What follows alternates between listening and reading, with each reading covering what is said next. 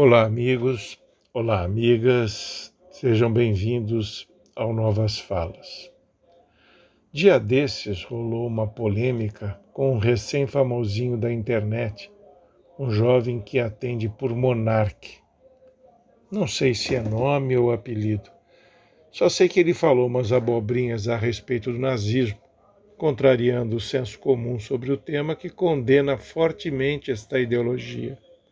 Por causa delas, não há como negar, milhões de seres humanos foram assassinados entre judeus, ciganos, homossexuais e até pessoas com alguma deficiência física.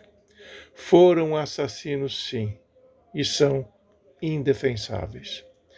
O jovem usou como justificativa para sua defesa o exercício da liberdade de expressão.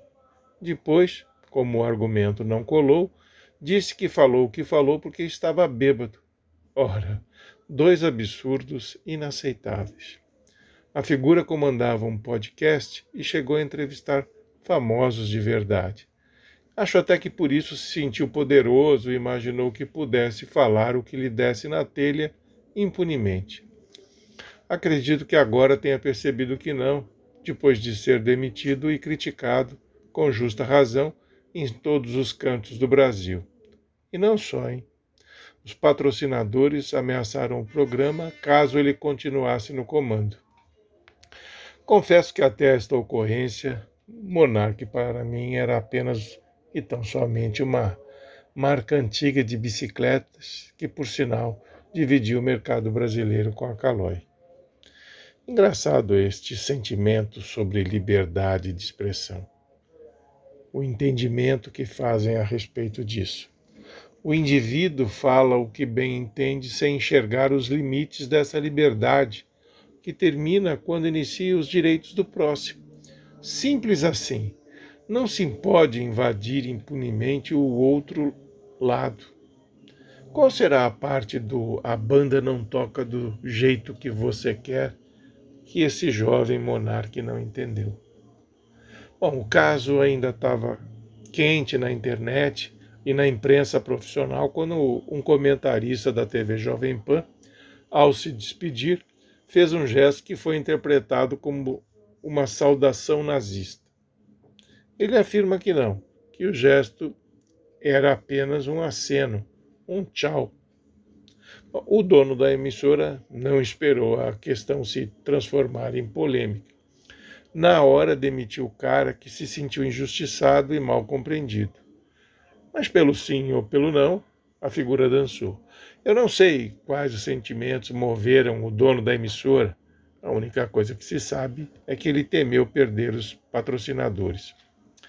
A liberdade de expressão, vale sempre lembrar, é garantida no artigo 5 da Constituição Federal do Brasil, que diz que é livre a manifestação do pensamento, sendo vedado o anonimato e no seu artigo 20, 220, perdão, que veda toda e qualquer censura de natureza política, ideológica e artística. Há a tipificação penal dos crimes contra a honra, como calúnia, difamação e injúria, que são considerados restrições à liberdade de expressão. A calúnia consiste em atribuir falsamente a alguém a autoria de um crime. Já a difamação consiste em imputar um fato ofensivo à reputação do cidadão. Por fim, a injúria é atribuir a alguém uma qualidade negativa, não importa se falsa ou verdadeira. Olha, como diz o juiz de futebol Arnaldo César Coelho, aliás, ex-juiz, a regra é clara. Ou seja, não dá para bater e sair correndo achando que não haverá consequências. Tudo tem limites, sobretudo quando este limite, conforme já expressei, é o direito do próximo. E as consequências, se sabem muito bem, além de jurídicas, são também financeiras. Qual patrocinador quer ter a sua marca ou um nome ao lado de indivíduos que ultrapassam o limite da expressão usando a própria liberdade de expressão? Nenhum, claro. Não se pode cair nessa onda. Há um caso recente e expressivo que ilustra bem a sensibilidade dos patrocinadores de hoje. Na Rede TV, o apresentador de um programa policial em um comentário sobre uma ocorrência qualquer, disparou um quilo de impropérios homofóbicos num de seus arrobos de justiceiro da moral e dos bons costumes. Ato contínuo. Sofreu forte campanha de desmonetização promovida por Sleep Giants do Brasil. Perdeu nada menos do que 62 patrocinadores, incluindo seu programa no YouTube. Estas ousadias, esses descaramentos devem ser punidos sim, tanto legal como financeiramente. Ninguém, ninguém mesmo, pode invadir o direito do alheio. Os limites devem ser respeitados. A internet, com suas redes sociais, ampliou os espaços da informação e da discussão também. No entanto, esses espaços valiosos e democráticos não podem ser usados como terra de ninguém, onde se escreve, fala e mostra por meio de vídeos, fotos, é, imagens, né? O que se bem entende, não pode não. É preciso ter responsabilidade e respeito. E os que vão além desses limites devem sim ser punidos, e com rigor, como determina a lei. Bom, amigos, abraços e até a próxima.